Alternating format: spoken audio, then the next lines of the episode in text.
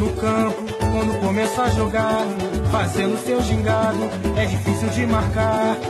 Fita pra ali, fita pra lá, fita pra cá, com a bola nos pés, ninguém consegue. Ele sabe fintar. Fita pra ali, fita pra lá, fita pra cá, com a bola nos pés, ninguém consegue lhe roubar.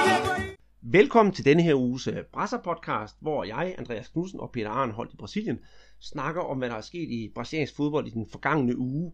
Og vi må nok sige, at der er sket en, en masse ting. Og som vi plejer, så vil jeg starte at spørge om dig, Peter. Hvad har du øh, oplevet af fodbold i den forgangne uge? Uha, jeg har oplevet rigtig meget. Nu når vi sidder og snakker her, det er torsdag, øh, og her der er den noget med klokken to, og I er sådan fem timer foran. Ikke? Men øh, jeg er faktisk i São Paulo. Øh, jeg tog afsted søndag aften klokken, øh, det klokken 23, og så satte jeg mig i sådan en øh, natbus, kørte så hele vejen til, til São Paulo. Og der har jeg jo så været øhm, i nogle dage, og det har været ja, nogle, nogle fantastiske oplevelser. Altså for det første, så har jeg været ude og se et, et brasiliansk landshold træne op til kampen mod Paraguay. Øh, og jeg så selve kampen også på, på deres øh, stadion, som øh, Corinthians de har bygget. Og så i går, der, der fik jeg set to kampe i den næstbedste São Paulo-række, og så skal jeg, for at det ikke skal være løgn her aften, der skal jeg ud og se en kamp i den tredje bedste øh, São Paulo-række, så der er jo der er fodbold for, for hele slanden.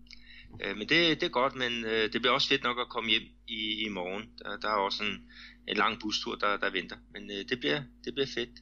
Øh, og hvad med dig? Jamen, jeg har skam også været ude til se landsholdsfodbold, bare i øh, meget, meget mindre skala.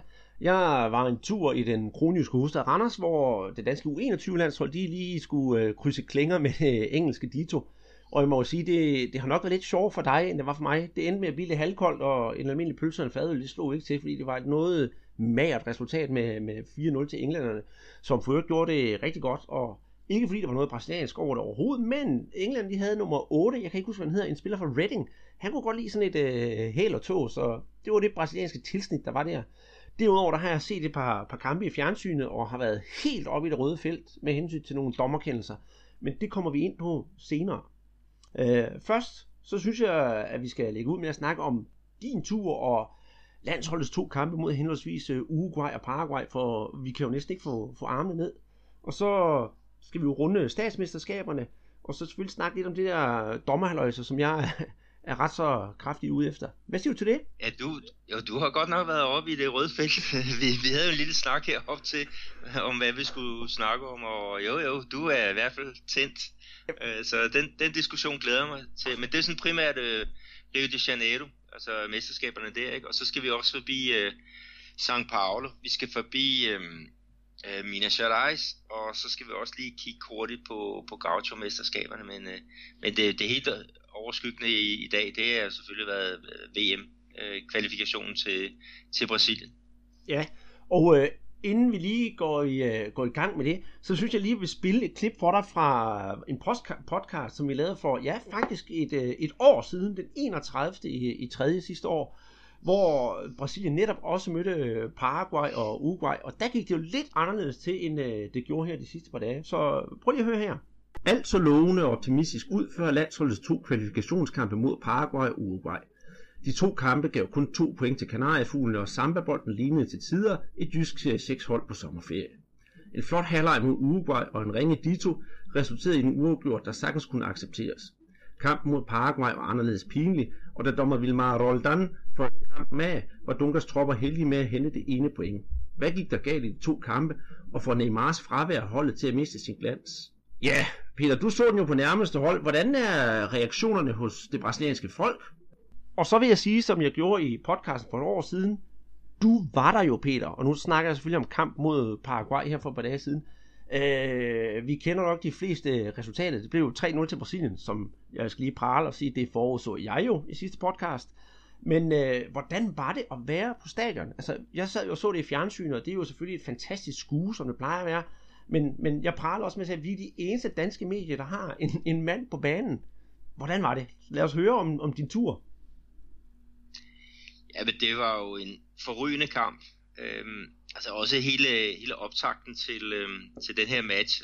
Det startede med pressemødet om mandagen, ikke, hvor at, at Neymar han, han ligesom brød isen. Altså, han har jo ellers boykottet øh, Øh, pressen, mere eller mindre. Han har i hvert fald ikke været med til de her øh, officielle pressemøder, men han var der øh, den her gang sammen med, med Chichi, og det var så også fordi, at han, han skulle være anfører for, for første gang under den, øh, ja, den øh, ja, skal vi kalde ham, den, den nyeste øh, landsholdstræner, øh, altså netop Chichi.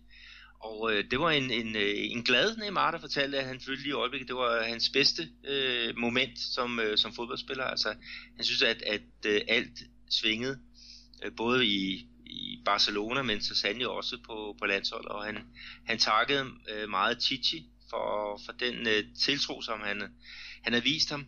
Øh, og, og i forhold til det med at, at anføre igen, der snakker han også om, at, at lige efter OL, der havde han bare behov for at trække sig tilbage og, øh, og koncentrere sig på, på fodbolddelen. Ikke? Og det var jo noget helt andet end, end øh, under øh, Dunkas øh, dunkle tid, ikke? hvor at alt presset det bare var, var lagt på, på Neymars skulder. Men, øh, men Chichi han har gjort det godt, altså øh, han har fordelt anførerposten, øh, de her øh, kampe, som han nu har haft ansvaret øh, for. Altså der Miranda, han har nok været den, der har været anfører med flest gange. Ikke? Men nu følte øh, både Neymar og Chichi, at øh, turen var kommet til ham så kommer der nok en ny anfører i øh, den næste kamp, men øh, det må vi jo det må vi jo se, hvem, øh, hvem øh, Chichi han så øh, vælger. Men, men også det her stadion, altså komme der ud på, på det her øh, stadion. Det er sådan sjovt, fordi det er ligesom øh, åbent i, i de ender bag ved, ved målene. Øh, og så er der jo nogle meget, meget høje øh, øh sidetribuner, øh, hvor man så øh, kommer øh, får et fantastisk godt øh, view over, over selve banen. Og jeg stod der var det øverste oppe øh, på sådan et, et hjørne. Det var der, hvor der var plads til, til mig den øh, dag. Og øh, der var en, en bidende vind, ikke? Og, og det, det småregnede også, men der var heldigvis var det overdækket. Men altså, jeg kunne se over det her skue, ikke? Altså, det publikum, der var bare 100% øh, klar, ikke? Altså, alle mere eller mindre klædt i, i gult og, og de tog bare imod det her øh, brasilianske landshold, der ligesom er blevet genfødt under, under Chichi. Og Chichi, han er jo populær, det må man jo sige. Jamen det er rigtigt. Jeg, jeg, jeg tweetede også på, på et tidspunkt, at han var ude dagen før, hvor han simpelthen er blevet sådan en, ja, en, en, en mand af folket, og var ude at tage selfies med, med, med publikum. Og han er jo også, det har vi også snakket om i nogle podcast før her, han er jo simpelthen i, i, i São Paulo på Corinthians hjemmebane. Det, han er jo simpelthen et af alt. Der mangler jo bare lige rejsen en statue for ham, så stor er han. Han har jo ført holdet til, til klub VM, og han, han, ja, jeg vil sige det på den måde. Han kan jo næsten gå på vandet i, i, i São Paulo. Og så har han jo også, øh, med, med de ni kampe, han har stået i spidsen for det brasilianske land, der har fået ni sejre og de har jo scoret 25 mål, så han er jo næsten fuldstændig, øh, ja, ikke til at skyde igennem. Og så skal jeg så spørge dig, Peter, for det, det kan godt være, du kan den for hoften, så skal jeg nok fortælle dig det. Uh, der er kun én træner med ni kampe, altså mindst ni kampe for landsholdet, der har en uh, bedre målscore. Og ved du, hvem det er? Ja, den eneste, jeg kan komme i tanke om nu, det skulle så være Tele Santana. Jamen, du gætter fuldstændig rigtigt. Altså, og det er tilbage i 1980, hvor Tele Santana med det er samme antal kampe, hvor, hvor holdet nåede at score 26 mål. Den eneste, der kommer tættere på, det er faktisk Vandal Luxemburgo tilbage i 98 med 23 mål, og så Zagallo i 94 med det samme. Så sammenligningen med, med Tele Santana og Chiche, den ved jeg, den har været der. Er det noget, som folk går rundt og snakker om til dagligt dernede? Er det den nye tele, vi har?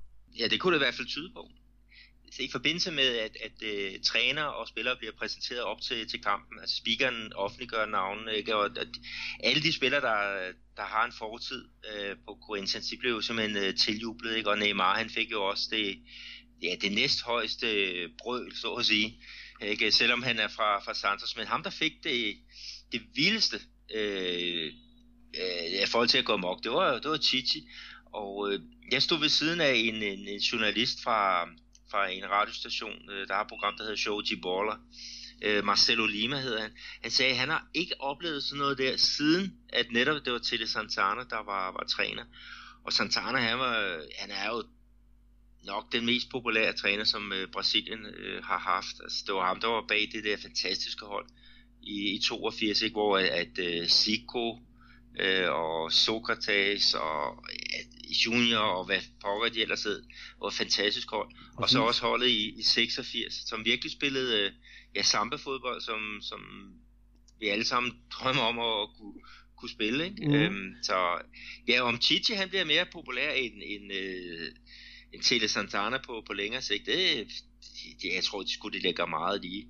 Og der, der er faktisk en sjov rundspørg her i, i Brasilien. Øh, de har spurgt, hvis nu, at der var præsidentvalg i morgen, øh, hvem ville så stemme på? Ikke? Og der er 15 procent, der havde sagt øh, Chichi. ja, det så jeg godt. Så hvis, hvis han ikke gider landsholdet, så, så kan han jo afløse øh, Øh, ja, som, som landets præsident. Og han er, det vil jeg også sige, altså ud af til, han er jo ufattelig charmerende, altid smilende og, og, og omfavner både ja, journalister og fans og det hele, så, så han er jo ikke den der, ja, det kan vi roligt kalde dunke, den der, den der stivstikker. Og det var også sådan lidt, til Santana, han var, han var jo meget, meget populær, altså både for landsholdet, som det er der, vi kender ham fra, altså her hjemme i Danmark, men, men hvad, hvad, hvad Chiche er for Corinthians, det var til Santana jo også fra São Paulo, så de har mange øh, ligheder. Og så kan jeg fortælle, jeg tror nok, jeg har fortalt den før i podcasten, men jeg fortæller den gerne en gang til. Det var tilbage i 2011, hvor jeg var en tur i Brasilien, og så havde jeg sådan, jeg skulle med min familie, så skulle vi på sådan en kulturel rundtur i, uh, i Minas Gerais, og det er den stat, hvor du bor, Peter, og der er jo de der kolonibyer, som er fredet af UNESCO, der ligger midt inde i staten, øh, uh, Uro Preto og Mariana, hvad det alt sammen hedder. Og der skulle vi så på bustur, og så kører vi fra Belo Horizonte, og så skulle vi også lige sådan lidt rundt i Belo Horizonte. Men så kommer vi lidt ud fra Belo Horizonte, og så stopper de bussen på et tidspunkt med sådan et, øh, hvad hedder det, kondominio. Så gik folk ud, og så tog de en masse billeder. Og så sagde buschaufføren eller guiden, så sagde han så, ja, det er jo så her, at Tille Santana han boede. Og det var bare sådan ganske almindeligt, altså hvis det havde været Danmark, du kører forbi et almindeligt villakvarter og sådan noget, nå ja, men folk var jo fuldstændig besat og skulle ud og tage billeder af, hvor Tille Santana boede, og så fik man så hele Tille Santanas historie ind i bussen, og folk de lyttede jo rigtig godt efter, og jeg tænkte sådan, hold da op, jeg vidste godt, han var stor, men jeg vidste ikke, han var så stor. Det er jo en fantastisk øh, historie. Øh, han var også, ja, der var en gang, du stillede en quiz til mig, øh, og det var så også et spørgsmål om, hvem der havde været øh, træner i længst tid i Atletico Mineiro, tror jeg det var, eller hvem der havde vundet flest kampe. Og det var faktisk øh, Tele Santana. Så øh, der var du også lige med til at, at prikke til, til min øh, viden om det. Han, han faktisk kommer fra Minas Gerais. Jeg var ja. slet ikke klar over, hvor pokker i Brasilien han kom fra, men, øh, men øh, det fik du lige åbnet mine øjne for. Jamen, der kan man bare se. Men for at vende tilbage til det, det, det, det hele handler om her med, med, med landsholdet. Altså, Chicha til Santana, der har vi allerede en sammenhæng der. Men hvis vi har første kamp, de spillede mod Uruguay, vi gættede jo begge to på, at det ville blive en meget, meget intens og, og tæt kamp, og det kunne vinde gå begge veje, og at det kunne måske være den første kamp, hvor Brasilien rent faktisk kunne hen og tabe. Og så viser det jo så, så at vi fik jo så ukrueligt uret på den behagelige måde 4-1 til Brasilien. Hvad, hvad skete der? Ej, jeg skal så sige, at, at øh, Uruguay jo er med i ja, lang tid inde i, i kampen. Altså, de kommer jo foran 1-0 øh, på det straffespark, som øh, Cavani han sparker ind. Og det er jo faktisk sådan lidt øh, nonchalant spil af Marcelo, som baner vejen for, for straffesparket. En høj bold, hvor han prøver at brysthæmme den ind til, til Alisson, og den bliver så for kort.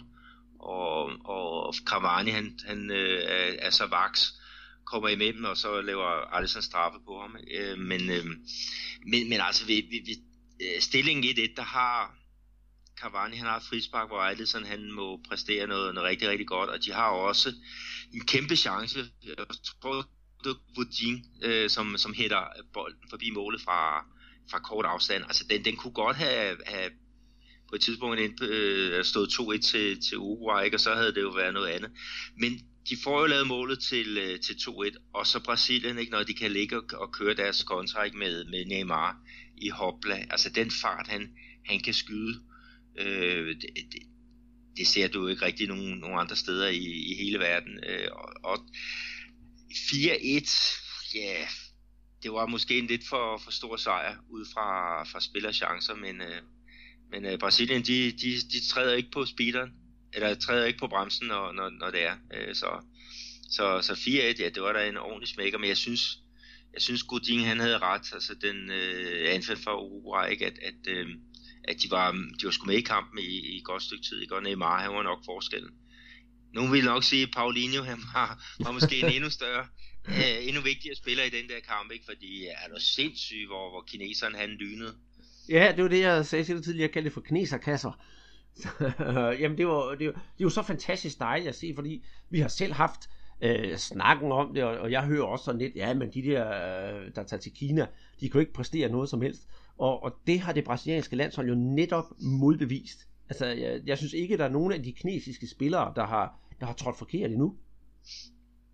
Nej, jeg er, jeg er helt enig. Altså, jeg har virkelig måtte øh, revurdere min, øh, mit syn på, på øh, de spillere, der er taget til Kina, fordi øh, ja, de skulle ikke gå ned, mange af dem, jeg har set i hvert fald. Altså, de, de spiller på landshold. Jeg følger ikke sådan rigtigt, hvad de laver i, i Kina.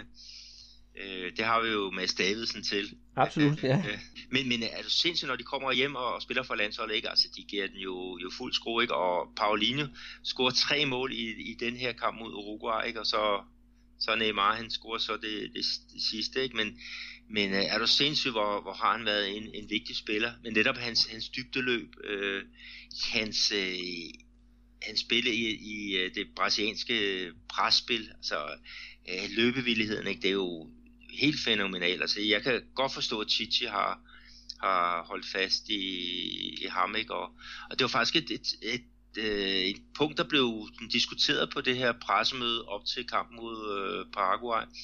Øh, altså nu var, var Fagner, han fik jo chancen fra start, fordi at Daniel Alves han var ude med, med karantæne, ikke? og Titi han blev spurgt til det også i forhold til hans jubelscener, da Corinthians de, de slår øh, Santos i den øh, regionale mesterskab. Og han siger, at han bliver øh, faktisk rigtig ked af det, når der er folk, der ligesom insinuerer, at det er fordi, det er hans, hans kæle dækker. Øh, og han siger, at, at han er jo selvfølgelig rigtig, rigtig glad, når, når, når det så nogle spiller som Paulinho og Renato Augusto, de kommer hjem fra, fra, fra Kina, ikke, hvor folk de rynker lidt på næsen, ah, niveauet i Kina, hvad er det nu så højt, ikke? og så slår til med, med tre kasser, altså det er jo må, måden at få lukket øh, øh, munden på kritikerne. Jamen det, det, det kan man kun sige, det er. Og når vi nu så snakker om, øh, om, om Paraguay-kampen, så var det jo, kan man sige, det var, det var den gamle garde, der fik lov til at, at lave kasser der, altså Felipe Coutinho, Neymar og Marcelo. Hvordan synes du, at, øh, at kampen den forløb? Altså var det, var det fuldt fortjent? Selvfølgelig var det det. Men, øh, men vi skal jo have en, et, et synspunkt på det. Ja, de har lidt problemer i, i første halvleg, Brasilien, og de giver nogle lette chancer væk ved at, at øh, igen, det får meget øh, nonchalant spil ned i de bagerste rækker, ikke? Og, og, og Paraguay, som Titi også havde sagt inden øh, kampen, ikke? at de er rigtig gode til at organisere deres pres, både øh, på, med lavt pres, og så hvad det, højt pres. Og der, der havde de sgu nogle, jeg kaldte det nogle, nogle halve, halve chancer.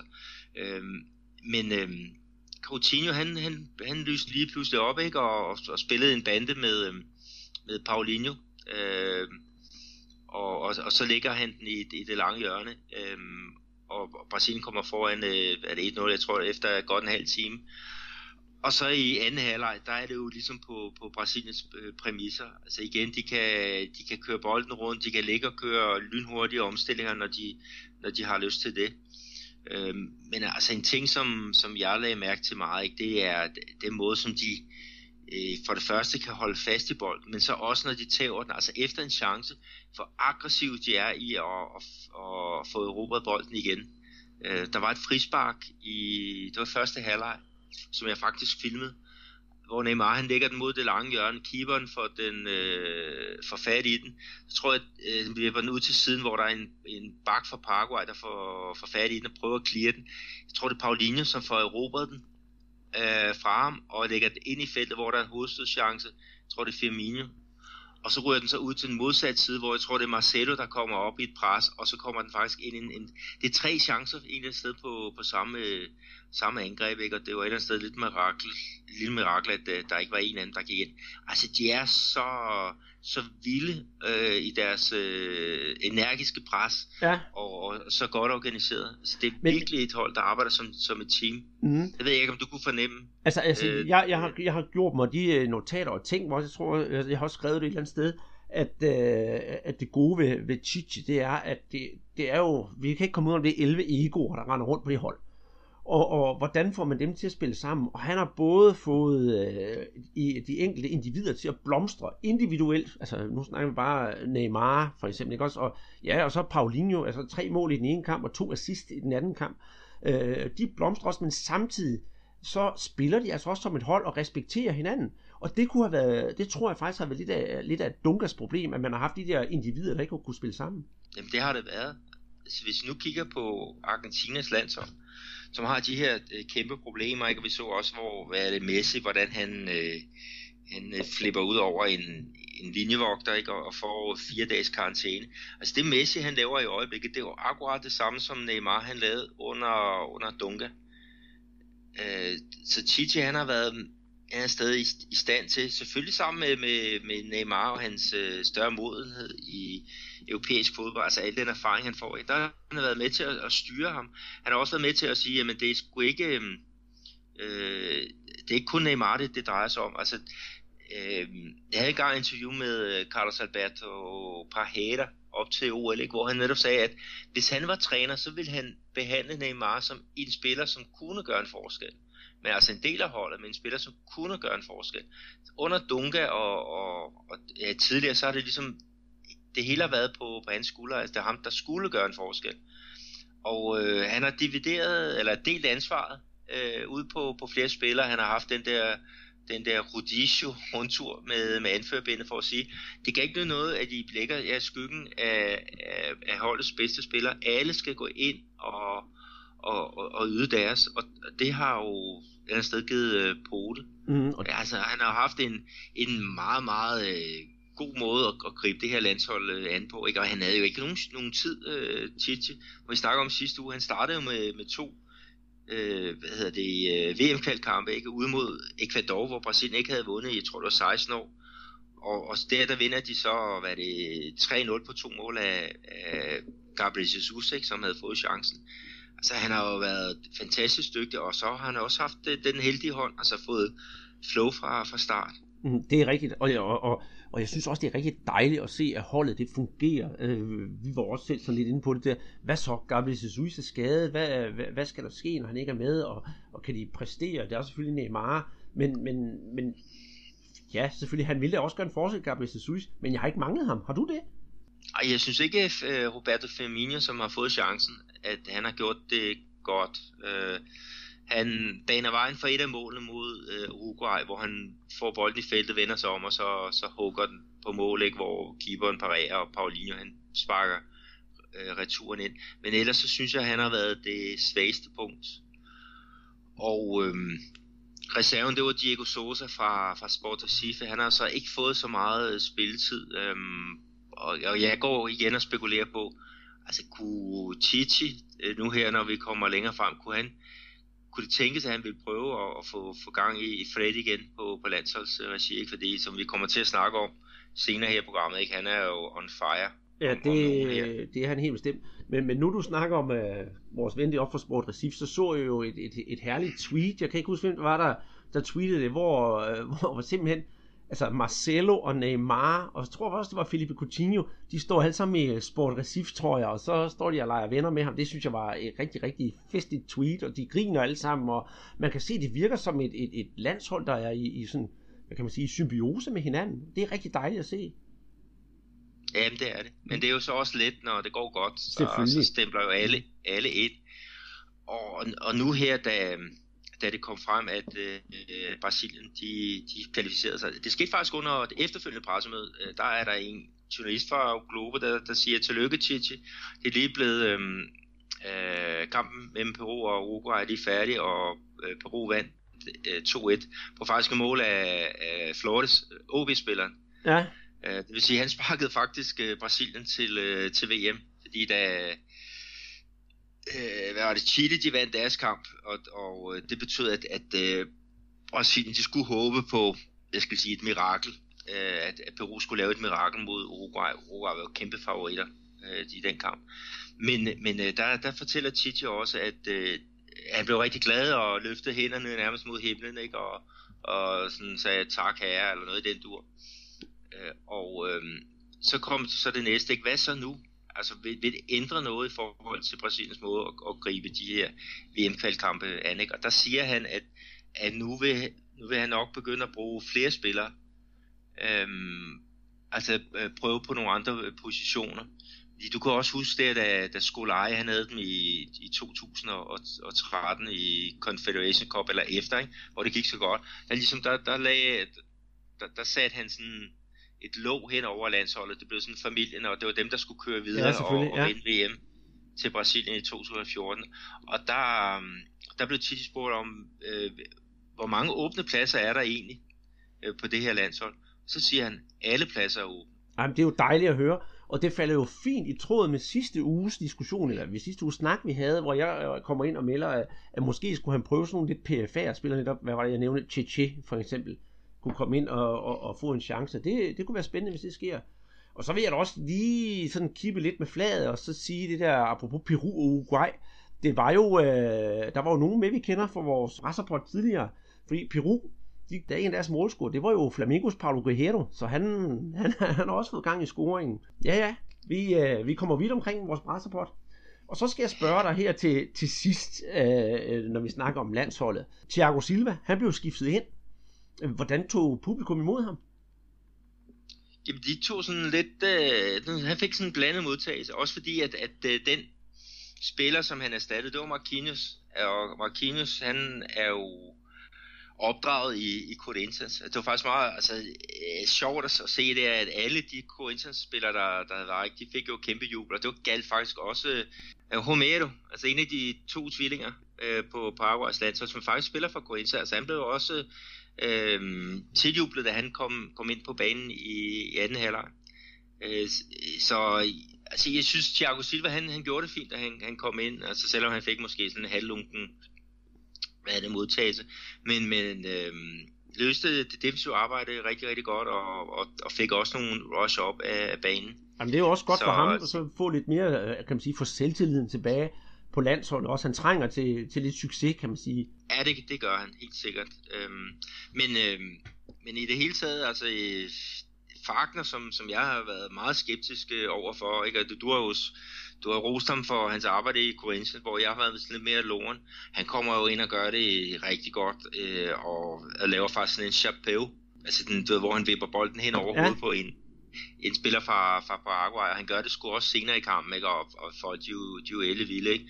Men, men uh, Corinthians uh, hjemmebane, de folk, der mødte op, de bakkede ekstra godt op om, om de spillere, der, der, der, der spillede for, for klubben.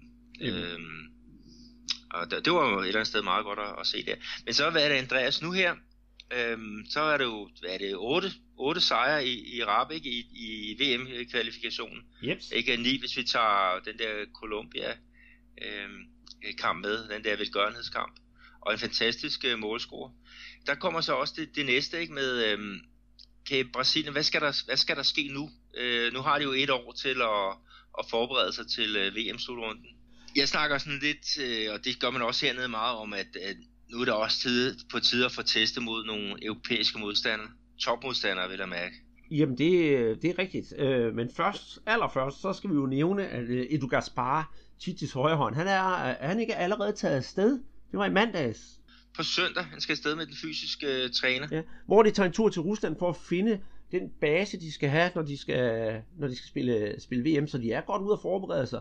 Og ja, hvis de skal møde nogle europæiske hold, så er det jo, det er jo oplagt, hvem de skal møde. De har jo allerede øh, hvad hedder det, skrevet i kalenderen, at der er til næste år, hvor de skal en tur til Berlin på Olympiastadion og så spille mod, mod Tyskland. Og øh, da jeg fik den nyhed, så sagde jeg til, øh, til konen, at hun kunne godt få en weekend hjemme, så tog jeg afsted og så, så fodbold nede i, i Tyskland. Og det har jo gjort en stor succes før, så det gør jeg bestemt igen. Så jeg lover, at til næste år, når Brasilien og Tyskland mødes, så skal vi nok få dækket den kamp på den ene eller på den anden måde. Ja, men det lyder, det lyder godt, og der er jo også revanche til gode øh, fra 7-1 øh, semifinal i 2014. Ikke? Og så sige, at OL, der vandt øh, Brasilien over Tyskland.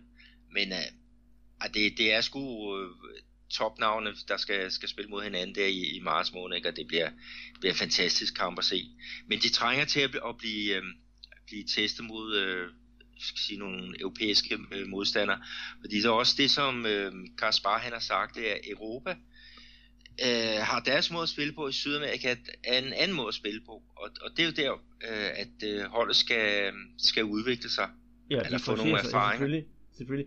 Og jeg vil gerne, øh, hvis der skulle være nogen derude, nu siger jeg det nu, øh, skulle ned og se den kamp i, i Berlin, for det kunne være en rigtig lækker bisk at se. Og hvis man har lyst til at møde det brasilianske landshold, så vil jeg foreslå, at man følger med ind på CBF's hjemmeside, for det har jeg selv gjort, dengang de spillede mod øh, Danmark i Hamburg. Der står alle detaljer om Brasiliens landsholds gøren og laden. Og der stod for eksempel, hvilket hotel de boede på, og hvad tid de stod afsted. Så dagen efter kampen, så troppede jeg op ned foran hotellet i Hamburg, og der kom de alle sammen defilerende forbi, og jeg fik snakket med en del af dem.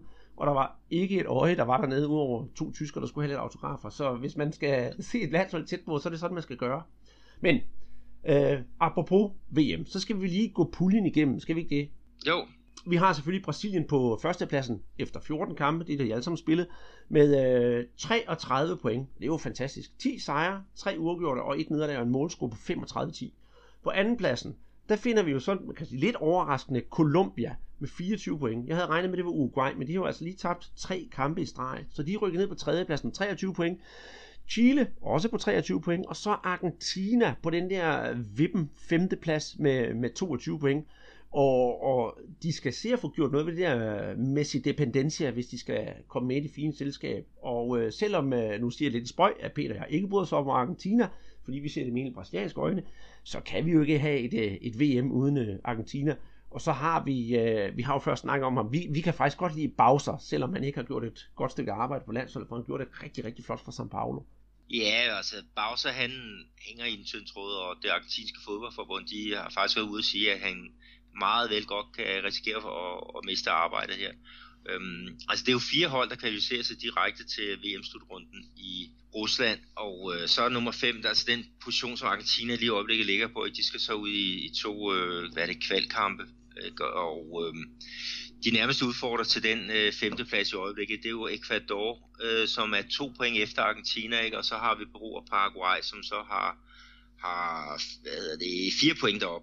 Så altså, jeg, jeg tror, at Argentina de skal sgu nok klare den, og de har også to sådan rimelig øh, gode hjemmebanekampe. Øh, øh, jeg tror det mod øh, jeg tror det mod Peru og mod Venezuela. Jeg kan ikke lige huske det 100%.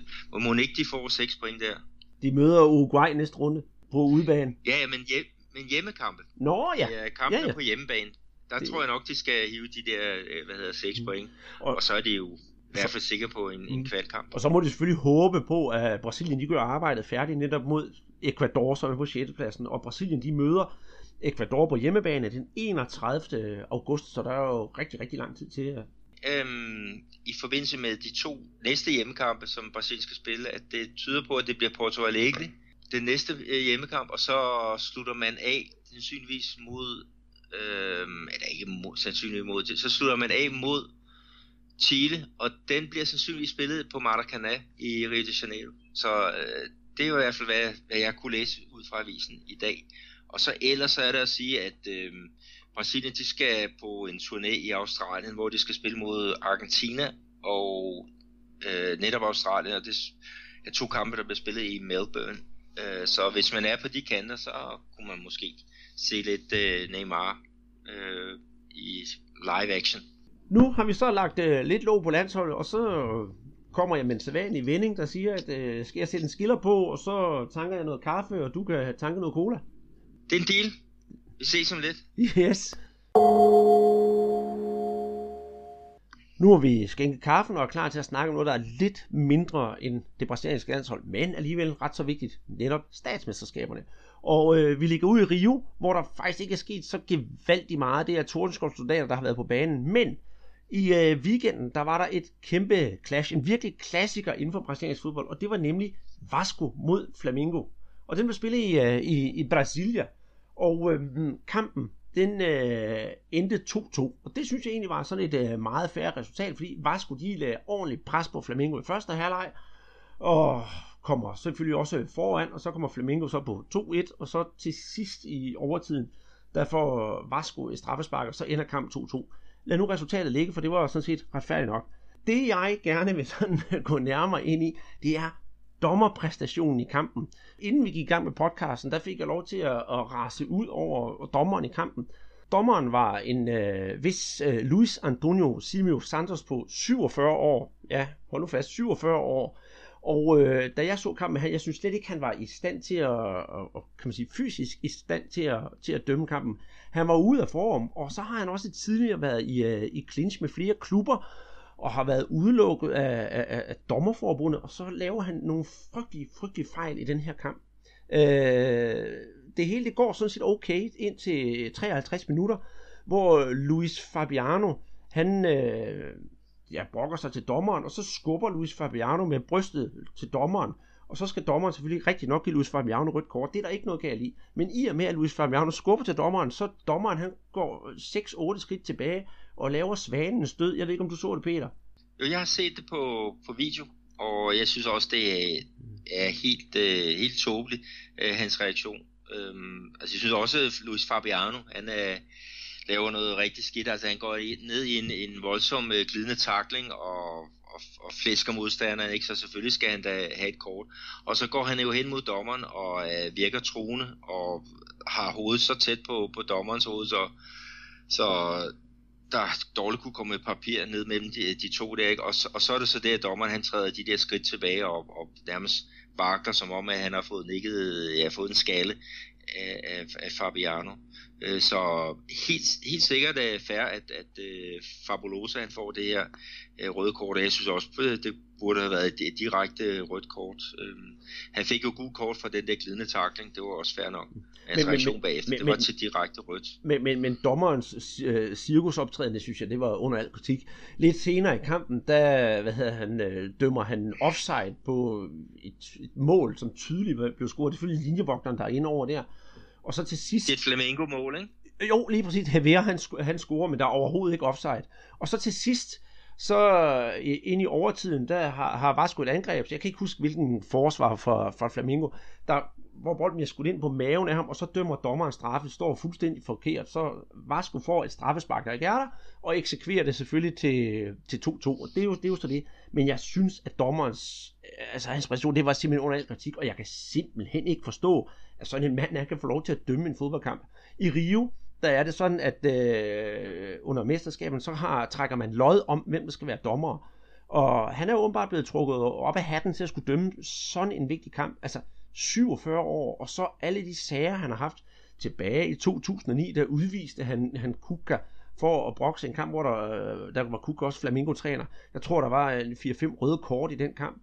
I 2007 spiller et Inter mod Atletico Paranaense der giver han så også øh, International øh, et, øh, et straffespark to meter uden for feltet. Det er jo fuldstændig frygteligt for, forrygt. Og så var der øh, tilbage en episode også i 2007 med Moraes fra Vasco, der tilfældigvis med skulderen kommer til at røre ham, og så får han et rødt kort. Øh, uh, 2015, der var jeg selv på Maracanã, hvor han udviser Fred på et øh, meget tyndt grundlag, og så kommer den her episode igen, og han har været udelukket af dommerforbundet, fordi netop på grund af de der kontroversielle handlinger. Hvad tror du, det er, der gør, at man siger, jamen ham skal vi skulle have med i hatten igen? Ja, altså jeg vil da også tro, at, at, at, øh, at nu her efter den her øh, kamp, at han øh, får en, en måned eller to, hvor han ligesom kan, kan slappe lidt af og, og få, få styr på sin balancenerve.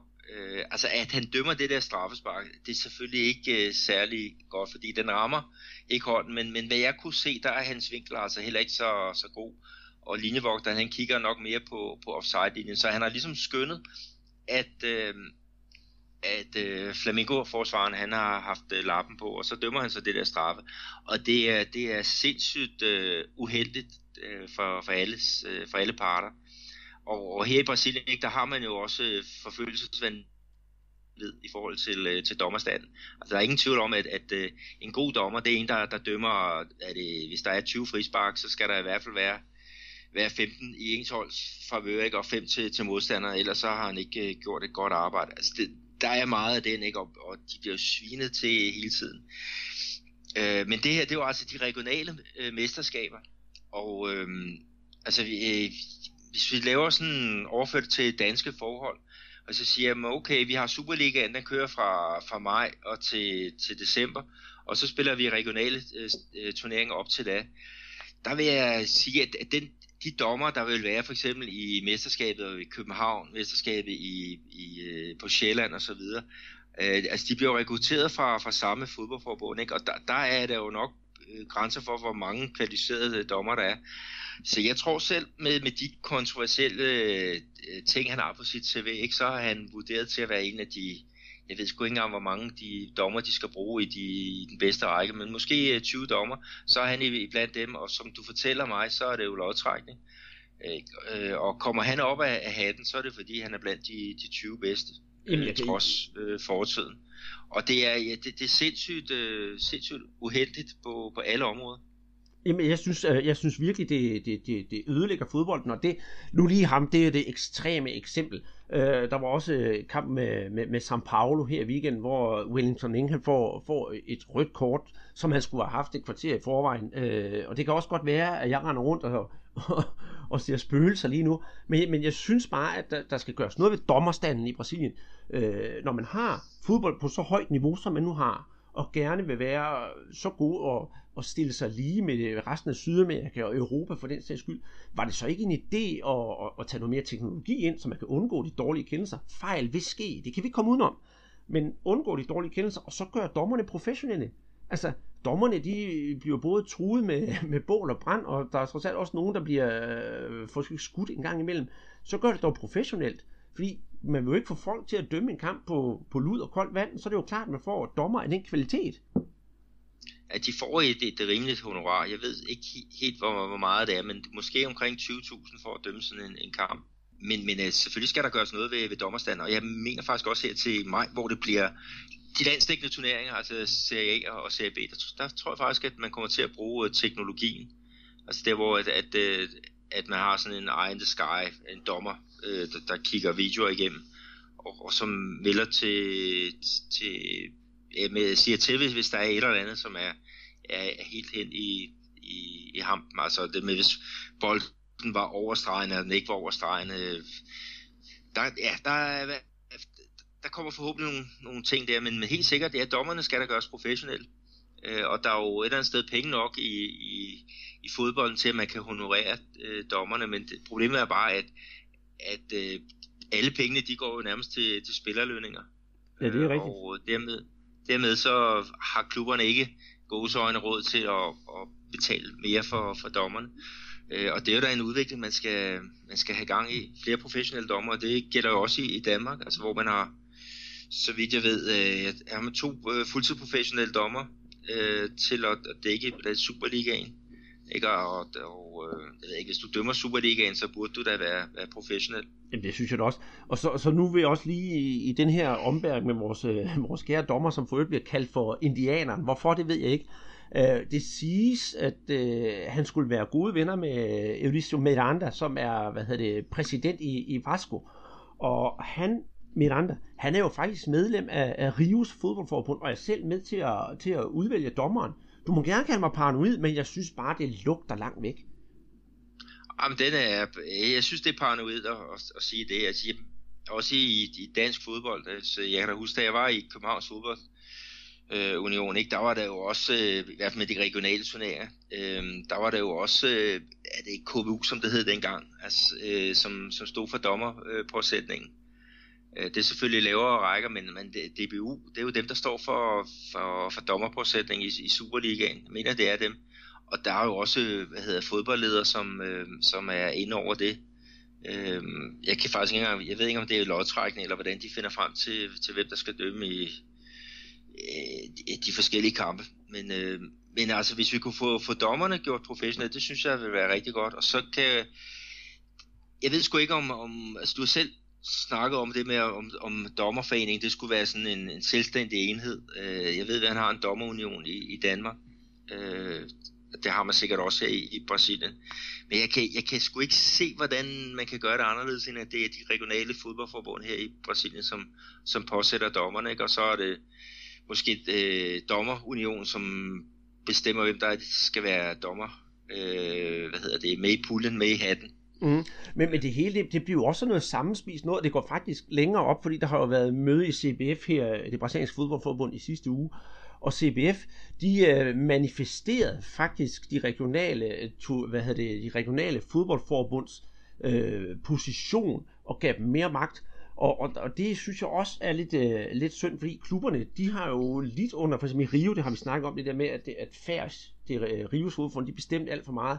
Og der kunne jeg godt lide, at hvad hedder det, øh, hvad hedder det, øhm, øh, Atletico Paranaenses øh, træner, han gik jo ud og, og brokkede sig og åbenmundet sagde, at han synes, ja, jeg kan ikke huske, hvad han sagde, jeg tror det var et eller andet med, at, at de behandler os som dyr, eller sådan et eller andet, og det kan jeg godt lide, altså når en træner går ud sådan direkte i en offensiv, autodi hedder han, går ud i en offensiv mod, mod forbundet, så det, det synes jeg er charmerende, fordi det kan også godt ødelægge, altså sådan komme med ris i lakken, øh, på den måde, det, det brasilianske fodboldforbund og hele det brasilianske fodboldsystem er, for vi kan jo ikke komme udenom, at øh, det stinker langt væk af korruption, og nu snakker jeg ikke om, om, om dommersituationen, men sådan generelt, at der trænger sgu til at, at blive lidt udrensning, og det er jo rart at have sådan en mand, der kan gøre sådan noget, og Romario, han er også en af dem, der prøver på at, at, at gøre noget ved det. Jo, altså den, du, den ting, du refererer til her, det er, at, øh, at øh, det brasilianske fodboldforbund, CBF, de har gjort det i forhold til afstemningerne. Der, er det således, at øh, fodboldforbundene, de regionale fodboldforbund, jeg mener, de har tre stemmer hver. Ja. Hvorimod hver Serie A-klub har to stemmer i det forum, og Serie B-klubberne har øh, en stemme. Ja. Ja. Øh, og, og noget af det, som, som hurtigt kom på tale, det var det, at den præsident, man har, Daniel at han kunne øh, få forlænget sit, øh, sit kandidatur. Altså han kunne få længere tid, altså tilsvarende det, man ser nede i, i Tyrkiet, ikke? hvor at, at øh, Erdogan han, han vil gerne være præsident i nogle, noget længere tid. Ikke? Men, men, det, men det er jo også et eller andet sted helt sort. Altså i øjeblikket har vi en, en fodboldpræsident for, for Brasilien, som ikke tør rejse ud af, af landet, fordi han er simpelthen øh, under korruptionsanklager. Og, og så alligevel, så, så vil man holde fast i ham i nogle, nogle længere år, eller de folk, eller der er et flertal af dem, der har, har, har stemmer i, inde i det forum, som bestemmer, hvem der skal være øh, fodboldpræsident, ikke? At, at det flertal der, de vil have, at han skal være der i, i længere øh, tid. Det er for mig helt sort. Altså er der korruption, anklager, give ham en, en overlov på, på et halvt år, og så få, få ryddet op ud i det. Og hvis han skal i spillet, så skal han i spillet, og hvis han bliver renset for anklageren, så kan han komme tilbage. Han har været på overlov tidligere, men der er ikke rigtig sket noget alligevel. Okay. Der, der trænger til, til en, øhm, ja, en udrensning, øh, kan man godt kalde det, ja. i, i Brasilien. Men, men, men det sker jo ikke nu. Nu kan han jo være der 10 år til, til 2027, og så CBF, nu, nu går det fra at være en dommersnak til at være øh, en snak om det brasilianske fodboldforbund, fordi det får mig helt op i det røde felt, det kan jeg så godt sige dig. Så CBF, de sørger for, at vi har landskampe, og så samtidig med, så skal der, så, så skal der laves øh, spil, spilles kampe i, i, i Campeonato Paulista, og, og Fluminense Botafogo, de møder hinanden samme dag som landsholdet. Det er jo fuldstændig forrygt. Hvorfor gør man ikke som herhjemme? Det er, at vi har landskampe, og så holder vi pause, så vi kan koncentrere os om landsholdet. Hvis jeg skulle, okay, hvis jeg skulle sidde og se, se, se brasiliansk landshold spille mod Paraguay eller Uruguay, eller skulle jeg se Fluminense Botafogo, jamen så var det klart, at jeg blev hjemme og så landsholdet. Det er da sådan lidt at, at sjofle klubberne. Jamen, jeg er helt enig. Altså, hvis det stod til mig, hvis jeg var boss, så blev alt det, der hed regional mesterskab, det blev lagt i graven. Øh, og så spillede man en landstækkende række øh, CA og, og CB. Øh, og det kørte så over hele året. Grunden til, at, at man, man kører videre nu her og spiller kampe, mens der er, er, er øh, er landskampe, øh, altså i landskampspausen, det er jo simpelthen fordi, at kalenderen ikke tillader anderledes. Øh, med, med, man spiller jo en Premier League, øh, øh, nu det svarer til Premier League, den spiller man jo ikke som i England over 10-11 måneder, man spiller den over, over 7 måneder, og det gør man, fordi der skal være plads til de her regionale mesterskaber her i starten af året. Og det igen, det, det er der, at mange af de mindre klubber, det er der, de får deres penge i starten af året, øh, under de regionale mesterskaber. Der kommer de i tv, der sker der noget opmærksomhed på, på det, og så efter det, så lige før de, de drejer nøglen om.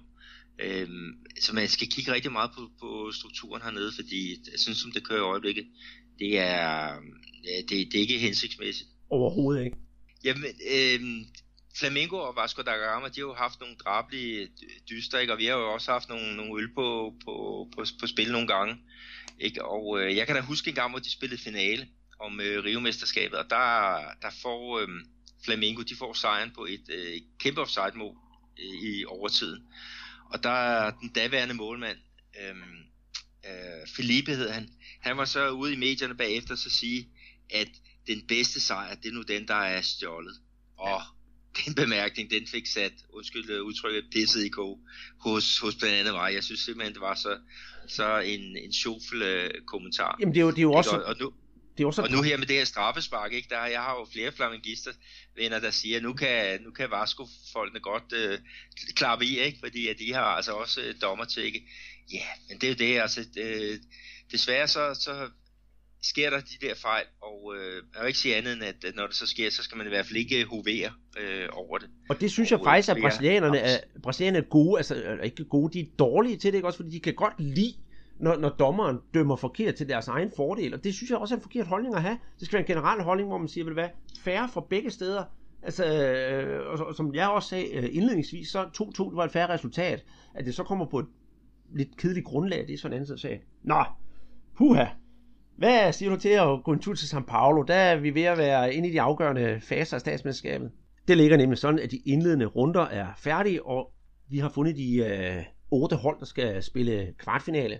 Og det endte med, som og vi også snakker om i sidste podcast, at det blev de, de fire store, måske fem store, der, der er gået videre, så der er intet sådan nyt under solen. Den første kamp, det er Botafogo São Paulo mod Corinthians. Den næste kvartfinale, det er Linense mod São Paulo. Den tredje, det er Novotinho mod Palmeiras. Og den sidste, det er sådan lidt et, et, et rigtig godt opgør. Det er netop Ponte Preta mod Santos.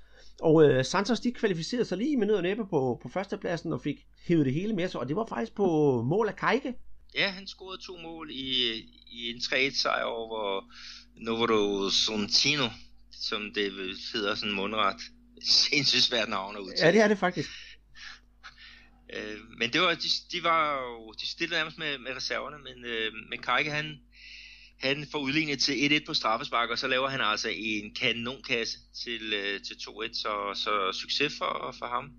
Altså, skal vi tage det andet øh, danskerdons, der, der også var i, i går? Jamen, øh, det kan vi da roligt gøre. Vil du have æren? Det vil jeg meget gerne. Ricardo Bueno, Nemlig. Øh, som mange husker fra hans halve år i Nordsjælland. Han bliver matchvinder for um, São Bento, som øh, vinder 1-0 ud over Mirassol. Og det her resultat betyder faktisk, at São Bento de, øh, de får endnu en sæson i den bedste São Paulo-række. Så, så han, har, han har været en vigtig mand for, for klubben. Han har godt nok været meget skadet, men jeg mener, det er tre kampe, øh, hvor han går ind og bliver matchvinder. Så, så han har hvis det der hedder mere end pæn succes. Mm. Hvis vi lige skal sige noget til sidst her om, om São Paulo, det er at sidste års overraskelse, Audax, de klarede altså ikke skærende og kvalificerede sig videre. Og Audax, det er jo sådan lidt øh, en sjov klub, de har jo netop øh, Vambetta, øh, som, øh, som præsident, og det er jo ham, der har, har vundet VM, hvor de synger ud på gaderne, øh, King Den Coppa er Vampetta, Messi navn Den Coppa, eller hvordan er det nu, jeg kan ikke huske det. Ja, hvad er det? Eta, eta, eta, Messi não tem Copa, King tem, tem Copa er Vampetta. Ja, det er rigtigt. så fik I også en lille sang for de varme lande. I det sydlige Brasilien er man også ved at være nået til, til kvartfinalen af statsturneringer, nemlig i Gauchon, og øh, de øh, otte hold i kvartfinalen, det kan vi hurtigt gå igennem her, det er San Jose, Novo Hamburgo i første kamp, Vedeanopolis mod Grêmio, og den tredje kamp, det er International mod Cruzeiro, og den sidste, det er Juventude mod Caxias. Og der er faktisk ikke så meget at sige om det her, for både Peter vi synes, det er faktisk en, en lidt kedelig turnering. Og du sagde jo selv her, for inden vi gik i gang med programmet, at det er utroligt, at hold som International kan kvalificere sig til kvartfinalerne, fordi de har vundet, hvor mange kampe det er? Tre. De har spillet tre kampe, altså, og ud af 11, altså de har vundet tre kampe, ikke? så har de spillet, når jeg kigger med her, øh, fem kampe uafgjort. Og Grêmio, som som så slutter øh, med lidt flere point. Øh, de har faktisk kun vundet fire kampe ud af 11, så har de spillet fem uger gjort. Altså, det, det er bare ikke godt nok. Øh, Nej, det... skidt. De er så international, ikke, som rykket ud af, af den landets bedste fodboldrække sidste år. At øh, der er meget, der tyder på, at, at de i hvert fald stadig er i, i dyb krise. Men nu er det jo kanal- eller faldkampe, så der, der kan alt ske, og jeg håber da, jeg ved ikke, om det kan lade sig gøre. Vi, vi kan få International Gremio i finalen. Altså øh, Grenau, det er jo det, der bliver kaldt den, den ondeste øh, det ondeste derby i, i verden. Ja, det har vi jo, det har vi jo netop snakket om før. Det, det, det vil jeg også sige, det er det eneste, man skulle se frem til i den her turnering. For lige meget hvor lang tid vi snakker om den, så, så bliver det ikke sådan noget synderligt sexet turnering.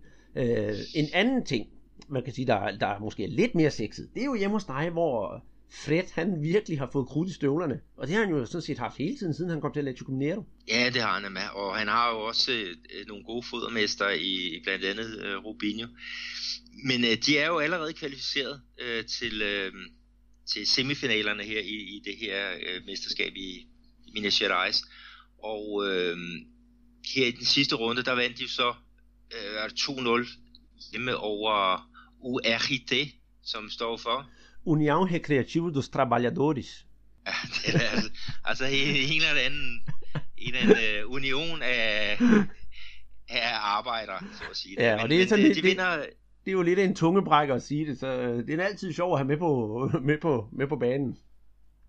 Og de vinder øh, kampen med, med 2-0 hjemme på Independencia, ikke? Og, og Fed han scorer det, det ene mål, ikke? Og han har så scoret, hvad er det, 10 mål i, i ni kampe i det her øh, mesterskab. ikke? Han er selvfølgelig øh, topscorer, og han kunne godt banke på til, til landsholdet. Mm. Cruzado, de har så også kvalificeret sig, de er sikre, de øh, fik så kun øh, 2-2 i deres kamp ude mod øh, Uberlandia, og Uberlandia, de var godt øh, sure øh, efter kampen, fordi de kommer foran 1-0, og så får Cruzado et ikke, ikke eksisterende straffespark, og der, der snakker vi igen om, om dommerstanden, og det var faktisk den samme dommer, der dømte Argentina, øh, der hvor Messi øh, gik, gik øh, helt øh, bananas.